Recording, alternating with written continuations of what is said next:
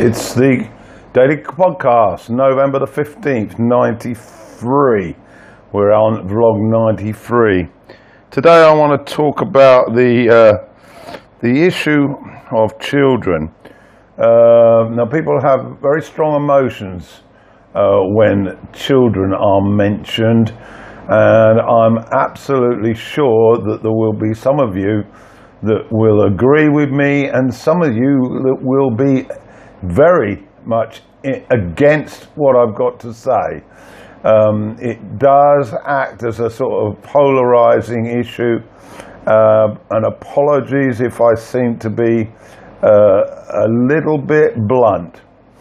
Let's start with my own childhood. Now, when I was a youngster, I recall um, when it came to school that whilst at a primary school, uh, in the early years, let's say um, age six to seven, um, I was taken to school by my mother uh, and I was met from school and taken home at the end of the school day. After that, uh, when, when I was in sort of the third grade, as you might say, uh, and had developed some friendships, um, slowly my parents uh, relaxed control over this, and w- with the cooperation of other parents, uh, we made arrangements, or they made arrangements for me to come home with the friend. And that seemed to work quite well. Um, now, in those days, uh, street crime was virtually non existent. Uh, then I went on to secondary school, and of course, uh, at uh, high school, secondary school, um, we were becoming a bit more independent and owned bicycles. So even though uh, in the early first year, uh, high school one, I I walked to school. Um, it was a 30 minute walk, but it was through housing estates, and certainly um, what I couldn't describe it as dangerous terrain. Then we moved house, and the bicycle became the mode of transport, and I rode to school, and in fact, after uh, it became clear that I, I wasn't going to eat lunch either uh, at school. I was riding my bike backwards and forwards to school uh, twice a day. Um, I came home for lunch and returned. The journey took about 20 minutes, and this went. Uh, this happened without incident. So that's a brief summation of my uh, schooling and the travelling arrangements. I will stress that there was a low level of crime, and so the traffic was considerably less, and so the dangers were considerably less. Let's move forward now to uh, 2018 here in Thailand, and what I find that that's particularly worrying is this trend by parents, and I think it's a particular issue in Asia where parents who are in a position to afford uh, transport either by motorbike or by the luxury of a car seem to adopt the attitude that they will be uh, taxis for their children to and from school throughout all of uh, primary and also uh, for large chunks of secondary high school. Their children seem to be, as I would describe it, mollycoddled, and the parents are being extremely overprotective.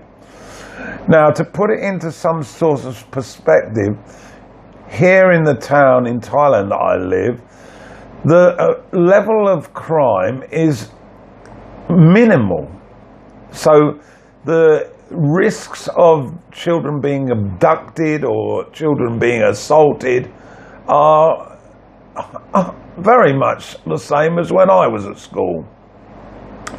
The one issue where there is an element of danger is regarding the amount of traffic that's on the roads. However, uh, there are, are sort of mini buses and uh, other forms of buses available. But it appears that parents here are untrusting of these uh, alternatives or basically just prefer to take absolutely no risks and treat their children like they're sort of wrap them up in cotton wool. And uh, let's get to the the issue that really brought this home to me. About three days ago, I was in need of going to school because I've got uh, a student um, at the moment. Uh, I'm helping him with grammar towards a test, uh, an academic test for uh, Naval Academy. It means that I have to drive very close to a school and I'm passing by that school at a time when school is about to close. Um, it's about four o'clock. And the other day I went down this road and there was a huge traffic lamp jam. I mean, the traffic jam was uh, at least half a mile from the main turning onto the main road. And I walked down a few hundred yards um, to find out what the hell was going on. And the entrance uh, road into the school was like a blockade because uh, parents were insistent on going into the car park, which was already full, driving into that road, and it and basically it became uh, blocked because there were cars uh, going in three different directions, and they met, and not none of them could pass. So, of course, that really raised the temperature inside me. But the fundamental issue is that there were far too many parents who decided to collect their children at the end of school. Yet there was a bus service that was operating uh, a matter of 50 yards from the entrance to the school on the main road but they've deemed it unfit for their children to use that service. Now, perhaps if the children are six and seven, I understand that. But as they approach, and this school uh, had students uh, from six up to uh, 15, but surely the older children should be able to get onto a bus on the main road and then go off to wherever they need to go. So, my point is that too many children are growing up being taken care of and never learn any sort of independence. They never learn how to look after themselves. And I think this is going to have uh, ramifications further down the line. So that's my podcast on children. I'll be interested to hear your comments.